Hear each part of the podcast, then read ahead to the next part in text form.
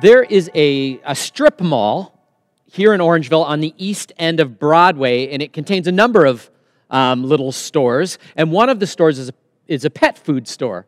It sells, it sells pet food, but it was not always a pet food store. See, anytime we drive through the parking lot of that strip mall, I always tell my kids, Do you see that, that pet food store? Not always a pet food store.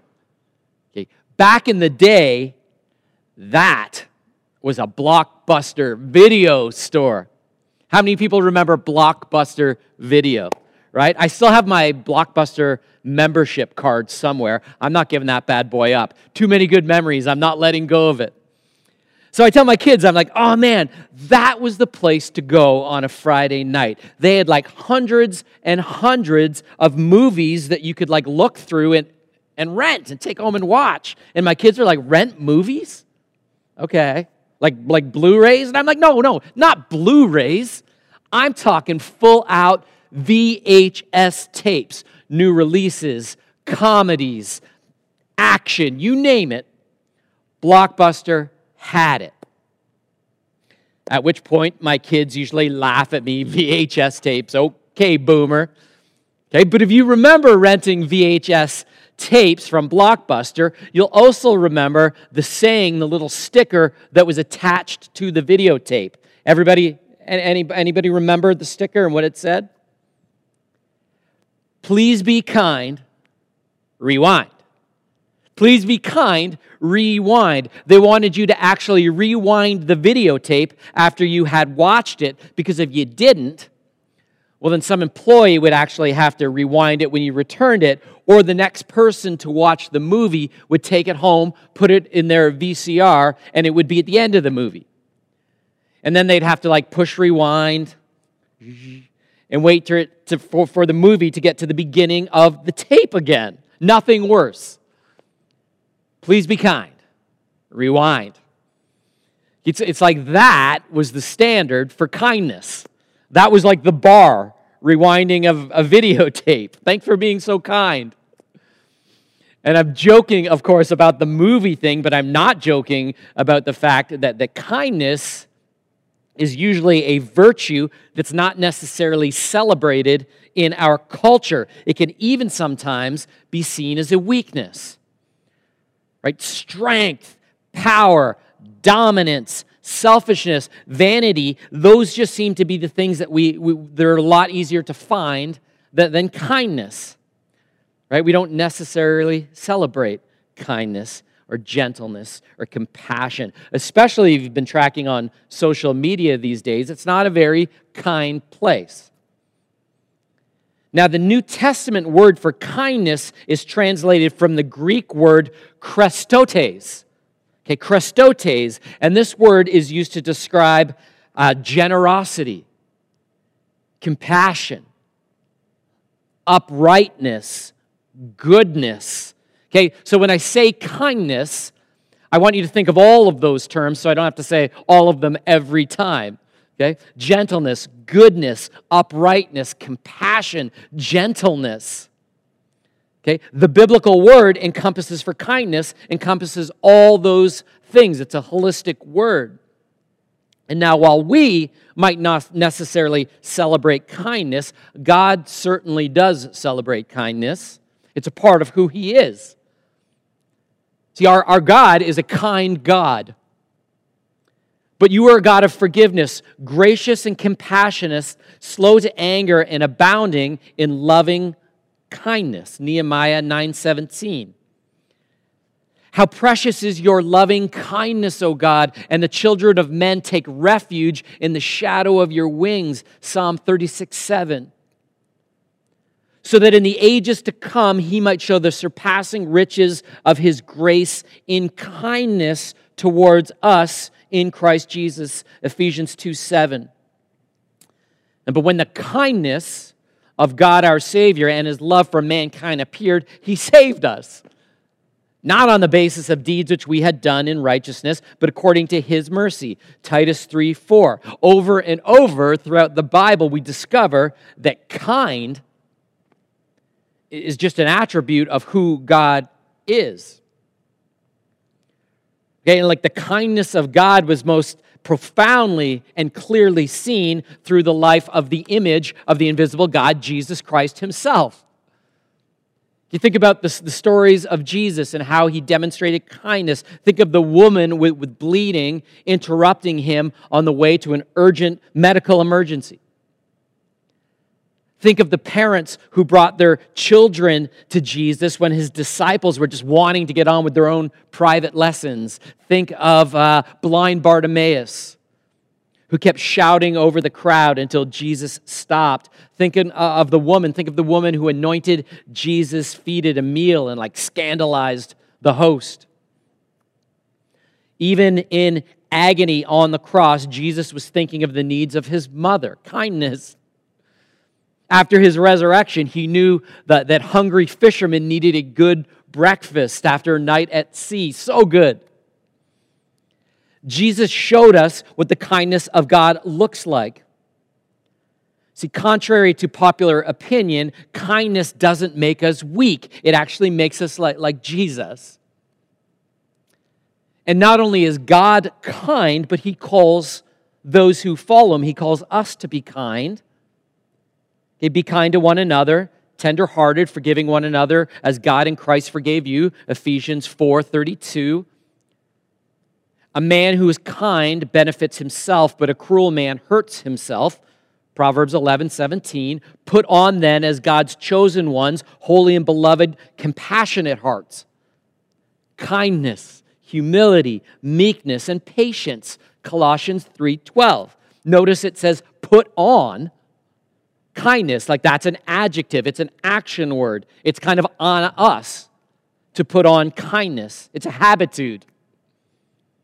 See, God calls us to pursue it. We're meant to wear kindness, to put it on like we put our coat on before we go outside. Kindness is actually it's one of the fruits of the spirit mentioned in Galatians 5. It's not just something we do. Kindness is meant to be who we are. Okay, we know a, a true by, uh, tree by its fruit, right? Oh, that, that's an apple tree. There's apples on it. And so my question is when we see, do, do we see the, the fruit of kindness when we look at the tree of our lives? You know, we are in a series called Habitudes here at Compass, in which we're talking about habits and attitudes that bring life change. And I think kindness, when we think about that word and everything it means, it, br- it brings life change, it brings transformation to other people and also to ourselves because kindness in its essence is the living, breathing, walking, tangible expression of the most powerful force that there is love. And so, how do we create habits and attitudes of kindness in our lives in a world in which kindness is so countercultural. Right? To be good, to be gentle, to be compassionate, to be kind. Hey, turn in your Bible, if you will, to the Old Testament book of 2 Samuel chapter 9. Okay, 2 Samuel chapter 9. And I think the story that we're going to park in today illustrates for us the type of kindness that we see in God and the type He calls us to pursue and to live out. Okay, let's actually read the story together because it's a story. It's a great story. It's only 12 verses, and it's important that we know the context. Cool? Okay, let's go. 2 Samuel chapter 9. David asked, Is there anyone still left in the house of Saul to whom I can show kindness? There's our word for Jonathan's sake. Now, there was a servant of Saul's household named Ziba. They summoned him to appear before David, and the king said to him, Are you Ziba? At your service, he replied. The king asked, Is there no one still alive from the house of Saul to whom I can show kindness? Ziba answered the king, There is still a son of Jonathan. He is lame in both feet. Where is he? The king asked. Ziba answered, He is at the house of Machir, son of Ammiel, in Lo Debar. So King David had him brought from Lo Debar, from the house of Machir, son of Ammiel. When Mephibosheth, okay, I'm, I'm going to say it straight out. I'm going to get that name wrong multiple times today. It's fun to say, though. When Mephibosheth, son of Jonathan, the son of Saul, came to David, he bowed down to pay him honor. David said, Mephibosheth. At your service, he replied. Don't be afraid, David said to him, for I will surely show you kindness for the sake of your father Jonathan. I will restore to you all the land that belonged to your grandfather Saul, and you will always eat at my table. Mephibosheth bowed down and said, What is your servant that you would notice a dead dog like me? Then the king summoned Ziba, Saul's steward, and said to him, I have given your master's grandson everything that belonged to Saul and his family. You and your sons and your servants are to farm the land for him and bring in the crops so that your master's grandson may be provided for. And Mephibosheth, grandson of your master, will always eat at my table. Now Ziba had 15 sons and 20 servants. Then Ziba said to the king, Your servant will do whatever my lord the king commands his servant to do. And so Mephibosheth ate at David's table like one of the king's sons. Mephibosheth had a young son named Micah, and all the members of Ziba's household were servants of Mephibosheth. And Mephibosheth lived in Jerusalem because he always ate at the king's table. He was lame in both feet. Okay, firstly, I just, I just want to, uh, to recognize the significance of the story that we just read. See, typically, after the king had died, an old king, and a new king had taken over a throne, he would actually kill any remaining descendants of the previous king. Because any remaining descendants, they could try to use their, their bloodline, their heritage, to take back the throne. So just like erase the threat. Right? Like wipe out all evidence of the previous regime. Right? Nobody likes competition. Instead, we see David do the opposite. Did I say kindness was countercultural? Okay, talk about a lesson in kindness. Saul had tried to kill David, but years later, as we just read, we see how David shows kindness to Saul's grandson. That's the story. So let's jump in. Okay, there's some important things here from this story that I want to highlight to us and for us as we seek to institute habitudes of kindness in our lives. Firstly, kindness is a choice. Kindness is a choice. According to the Tyndale Bible Dictionary, who I think offers a pretty good definition of the word kindness, it says this Kindness is a state of being that includes the attributes of loving affection, sympathy, friendliness, patience, pleasantness, gentleness, and goodness. Kindness is a quality shown in the way a person speaks and acts. It's more volitional than emotional. Meaning that kindness is not an emotion, it's not a feeling, it, it's a choice. Okay, look at verse 1. David asked, Is there anyone still left in the house of Saul to whom I can show kindness for Jonathan's sake? See, don't miss it. David woke up that morning with intention, not emotion. Because of his friendship with Jonathan, he made the conscious decision to show kindness, like to someone. Listen, we don't always feel kind, do we? I know I don't. I'm going to guess when David reminisced about being almost pinned to a wall by Saul's spear. When he thought about how Saul had forced him to flee from his home and live in a cave and then hunt him down like a common animal, feelings of kindness did not well up in his soul. You know, like David wasn't thinking, you know, when I think of Saul, I just get this overwhelming urge to bless someone. No, but he still made the decision to be kind and so can we. Like there are these moments, right, when we are moved emotionally. That's beautiful. Right? Like we read, we read a, a heartfelt story on facebook that like moves us to give to somebody's gofundme page. We hear about somebody struggling and we are emotionally moved to help. Nothing wrong with that beautiful thing.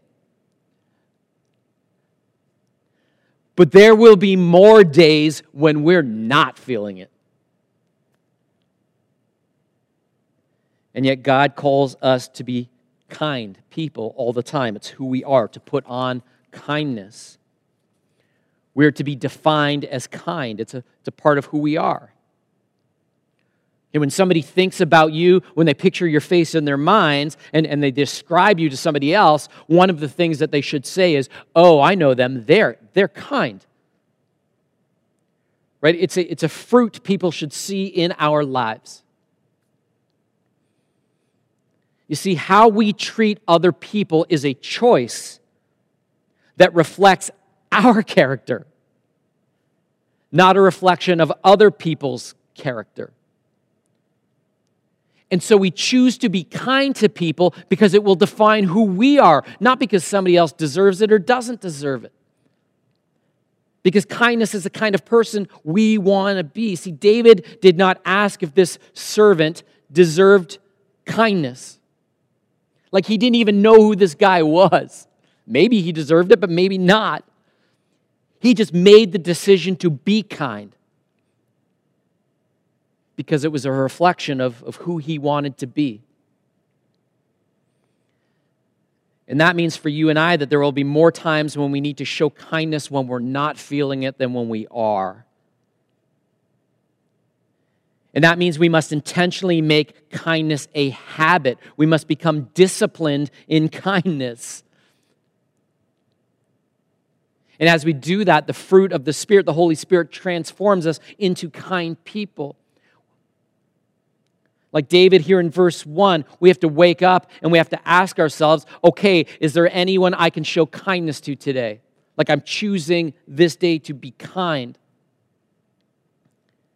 You know, like I know an example of this in my life has been um, serving at our local food bank. You know, since COVID started, there's been a bunch of new protocols, right? And they needed some guys to kind of carry these, these 50 pound hampers and put them in people's trunks because the clients can't come in the building right now.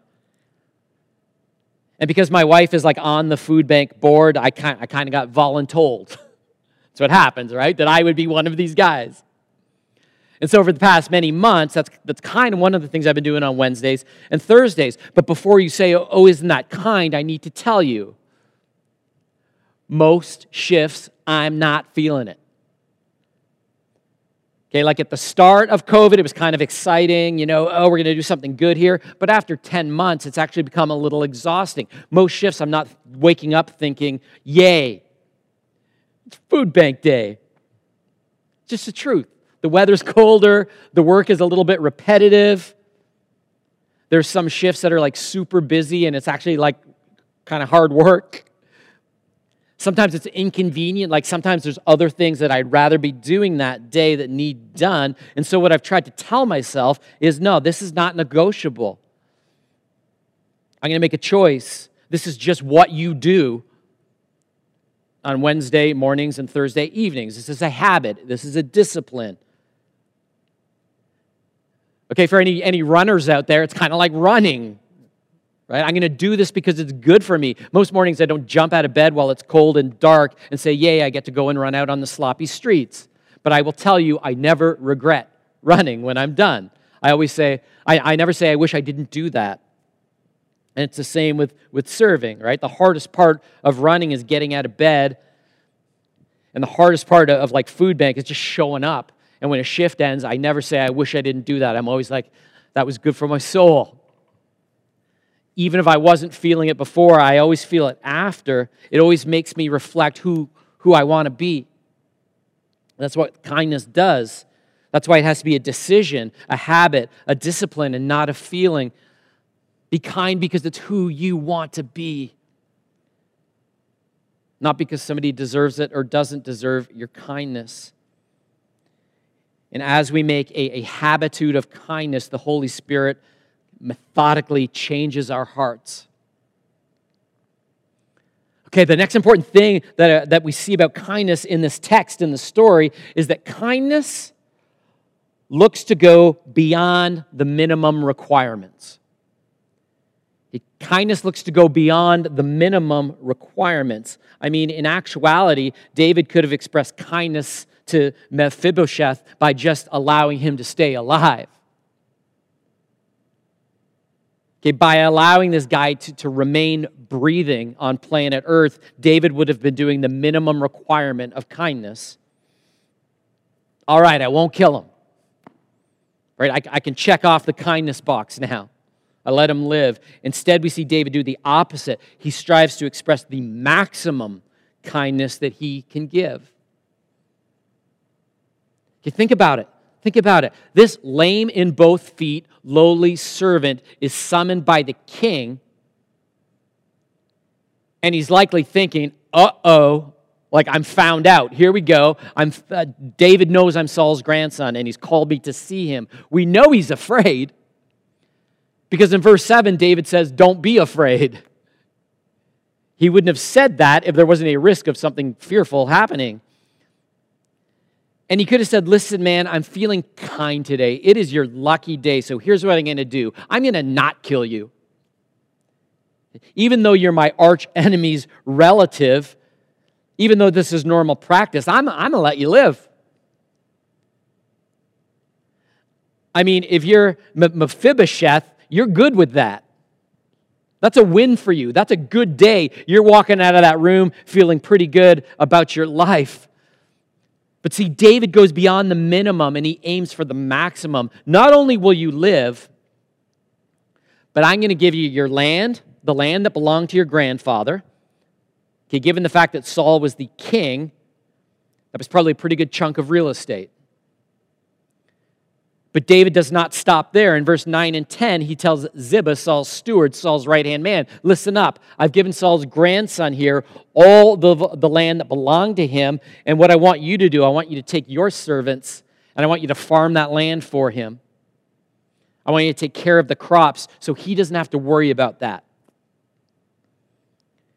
And if that was not enough, David adds, and oh, yeah, you're also going to be dining with my family. You've also got like a seat at the table which, which I eat at with my family. And whatever the king is eating, you're eating.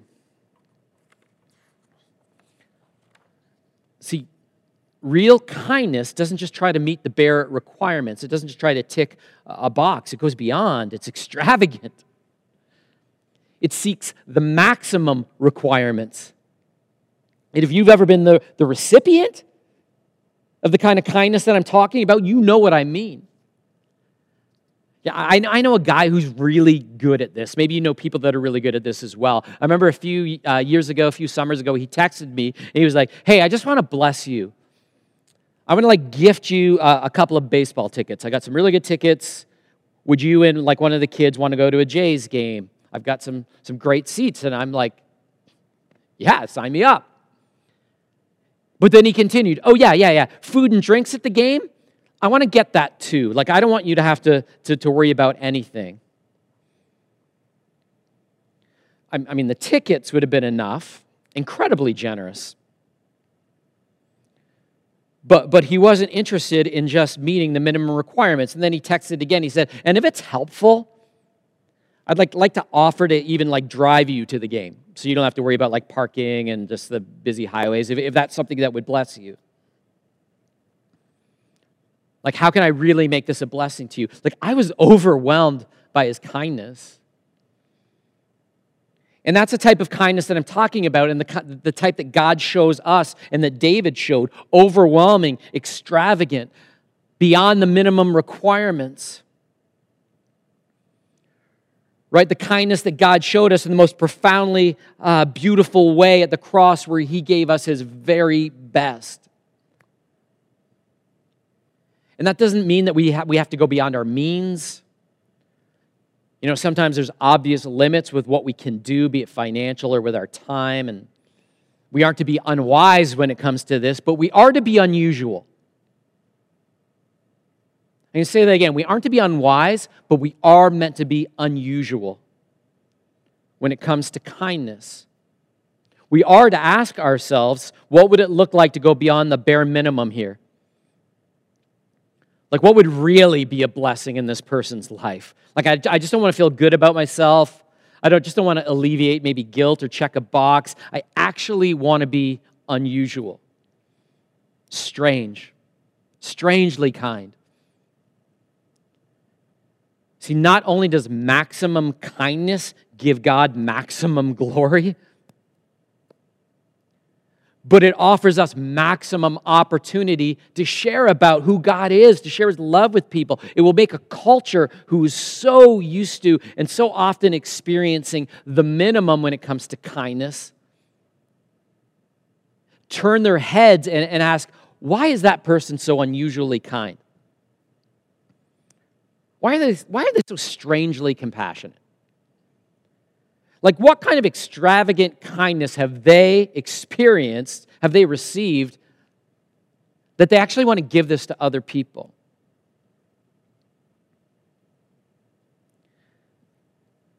Go beyond the minimum requirement of kindness and watch what happens in yourself and in other people. Okay, and lastly, from our story. Kindness is consistent. See, kindness is consistent, right? Life is full of one hit wonders.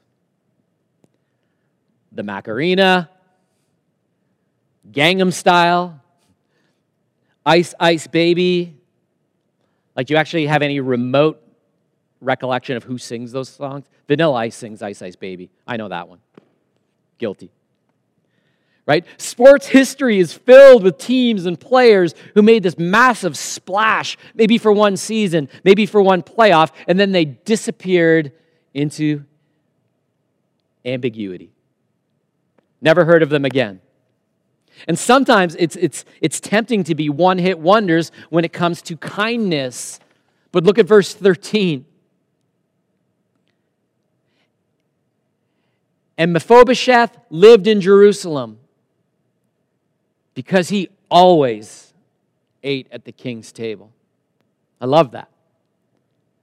That word always, we can miss it, but, but we shouldn't. You know, sometimes there are moments when we need to react in kindness, like once and then we're out.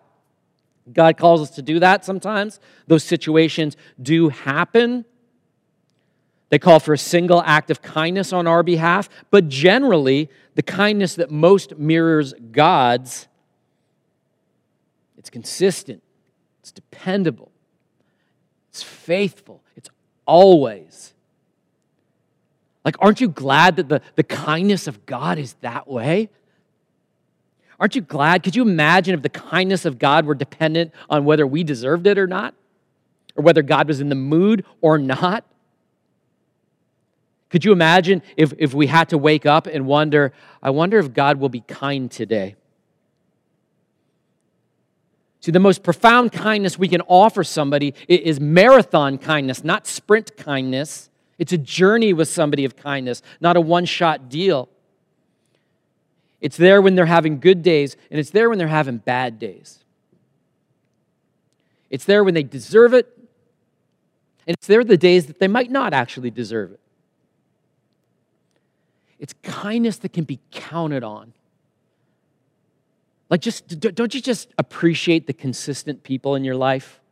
Maybe if you lead in some area and you've got that volunteer or, or that, that helper or that employee that you can count on. Like, you don't ask yourself, are they going to show up today?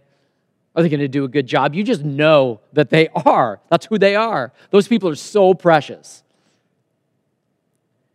and, and so rare. Yeah? See, I love how the story ends. And Mephibosheth lived in Jerusalem because he always ate at the king's table. See, David didn't offer just one feast. He didn't say, I, I know I promised you this, but it's just not working out. You eating at my table. So secure was he in David's kindness that he could confidently and permanently take up residence in Jerusalem. David was not going to change his mind. He was in it for the long haul. He was going to journey with him in kindness. And then the story ends in a really strange way, right? The last phrase he was lame in both feet. It's like it's this reminder of how weak this guy was and, and how little he could actually offer David in return. And yet, David's kindness was consistent. And you know, that kind of consistent kindness, it's often difficult for us because it's hard to stay consistent with kindness. It takes a lot of effort sometimes. Right? Being unkind is, is actually a lot easier. Right? I will tell you, it, it, it's difficult to, to kind of stick your head in there with somebody and keep being kind to them when it doesn't seem like they appreciate it, when they don't deserve it, when they keep making bad choices. It's easier just to pull back. Like, why should I work at being kind when it's, it's not being like reciprocated in any way? But that's the kind uh, uh of consistent kindness God calls us to. See, consistency, it's a powerful thing. Right? Like imagine if you went to your favorite restaurant and they completely changed their menu every time that you showed up. You never knew when you walked in the front door if they were going to have your favorite dish or not. Right? In business, consistently, it maintains your brand. You know when you feel like a Big Mac, you can go to any McDonald's and get a Big Mac right? It, it's a part of their brand. And a part of our brand of following Jesus is kindness. Consistent kindness. Leadership guru John Maxwell said small disciplines repeated with consistency every day lead to great achievements gained slowly over time. Let me, let me rephrase that for our context kindness repeated with consistency every day leads to great achievements gained slowly over time. In fact, let, let me even better, let me rephrase that from the Bible. Let us not become weary in doing good. For at the proper time, we will reap a harvest if we do not give up. See, kindness is greatest when it's in it for the long game because it most profoundly mirrors God's faithful kindness. And David shows us a beautiful picture of the kindness of God. Kindness is a choice. Kindness goes beyond the minimum requirements, and kindness is consistent. Okay, so, so, so application. How might the world change if everybody listening or watching this today were just 10% kinder this week? Okay, that's actually a, a, question one of our elders here at Compass, they often challenge us with. He, he often says, What if we were just 10% kinder to everyone? What if we woke up and made a choice to ask, who are three people that I can express kindness to today? Like, be intentional about. What if we asked ourselves, what would it look like to actually go beyond the minimum requirement of kindness in that situation and offer the maximum amount of kindness? What would that look like? And what if we asked ourselves in a situation in which we're growing weary of being kind? What if I hung in there for another week?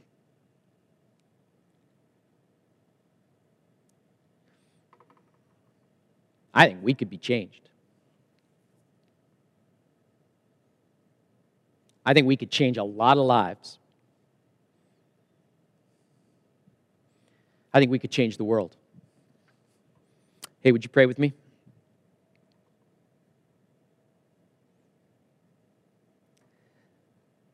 God, this morning I thank you for your kindness as shown to us most profoundly and clearly through the life of Jesus through his death, through his resurrection, through the gift of grace that he is to us. But uh, God, I also thank you for the kindness that you show us every single day. As consistent as the, the rising of the sun. You are kind. In our good moments, in our bad moments. Your kindness to us never changes, it's extravagant. And you choose to give it to us because it's who you are. And Father, this morning we want to be marked by that same kind of kindness. We want it just to be not things we do, we want to be who we are. God, kind people. Forgive us when we are unkind.